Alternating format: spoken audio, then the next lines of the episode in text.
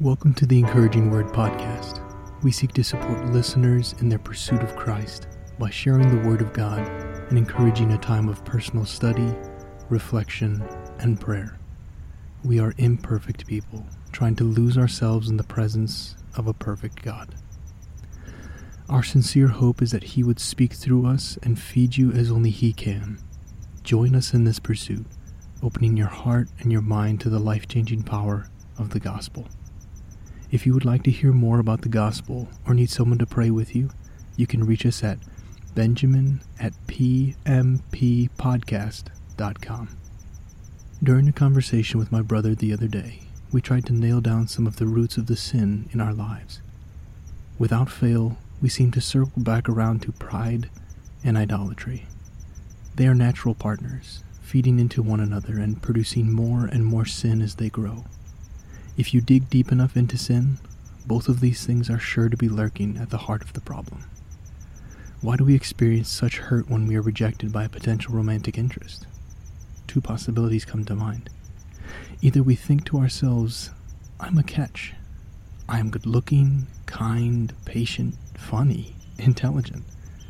How could this person not see this? How blind or foolish they must be. Or perhaps we have built love up in our hearts and minds as something that will give us purpose, that will heal past hurts and inspire us to new and incredible adventures. Why do we experience road rage when someone cuts us off? Because one, we have come to a place where work or family has become our ultimate focus, and anything that interrupts our ability to be present, productive, and punctual threatens to diminish us in their eyes, and therefore must be fought or two, we fail to recognize the times when we cut in and out, desperately trying to make deadlines or rush home. We conceptualize ourselves as safe and efficient drivers, never imagining that we are guilty of the same potentially dangerous behavior behind the wheel. What happens when we let pride and idolatry go unchecked? Let me give you an example that happened to me this week. I am occasionally evaluated at work on certain skill sets Generally, I do very well on these. This particular skill seems to come easily to me, so much so that I am sometimes a little perplexed as to why others struggle so much with it. This past week, we had one such assessment, and I went into it so sure of the outcome that I barely gave it a passing thought. Not two minutes into the assessment, my situation had radically changed. For some reason, I was struggling more than I ever had. One misstep after another seemed to pile up. Again and again, I worked through the process as I have hundreds of times, and again and again, failure. What started as surprise became frustration. Frustration gave way to confusion, and in no time at all, confusion gave way to despair. I found myself pleading with God to come to my aid, to help me to make a miraculous turnaround. Before I was given the results, I already knew it was the worst I had ever done in an assessment. God didn't swoop in and save the day. He didn't give me the strength and wisdom that I felt He had promised to me should I call out to Him. As they shared my score with me, two things seemed to ring out in my mind. One, I had been more boastful in the days preceding this assessment than I had ever before, both vocally and in my heart. I had laughed off questions about how I was feeling about taking it and hadn't dedicated any real time to preparing for it. And two, I realized that the only reason I could feel so absolutely crushed is if I had made my performance on this assessment synonymous with my worth as a person. I had used my good history of skill as validation for feeling not only accomplished, but superior to my colleagues. So, what was the solution? It wasn't the false humility that says, I am useless, what a horrible job I've done. It wasn't false modesty that says, oh, that was my worst score ever, but it's okay, it, it doesn't really matter.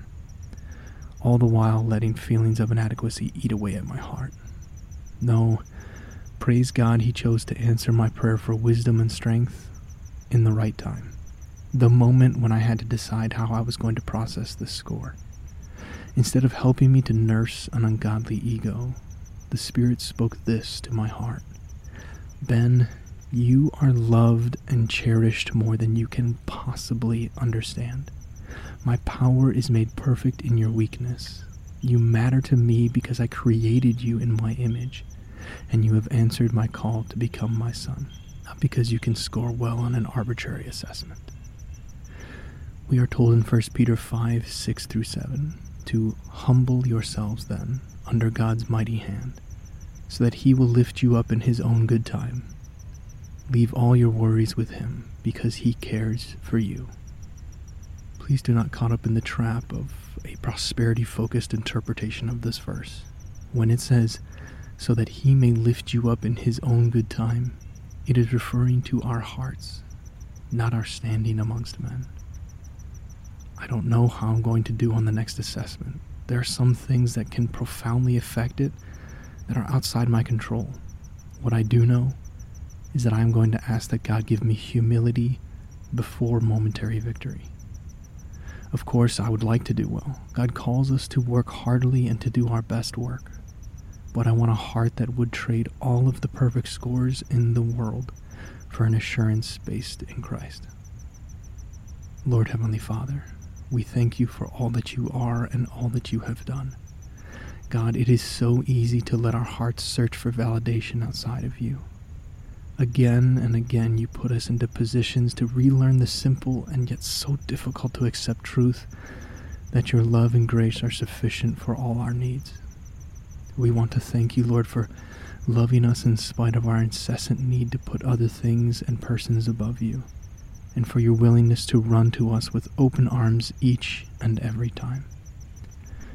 We ask God that you would continue to work in our hearts making us more and more like Christ, completely preoccupied with your glory.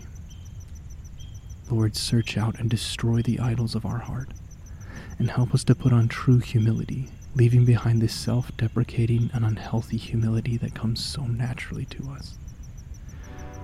We ask these things in your holy name. Amen.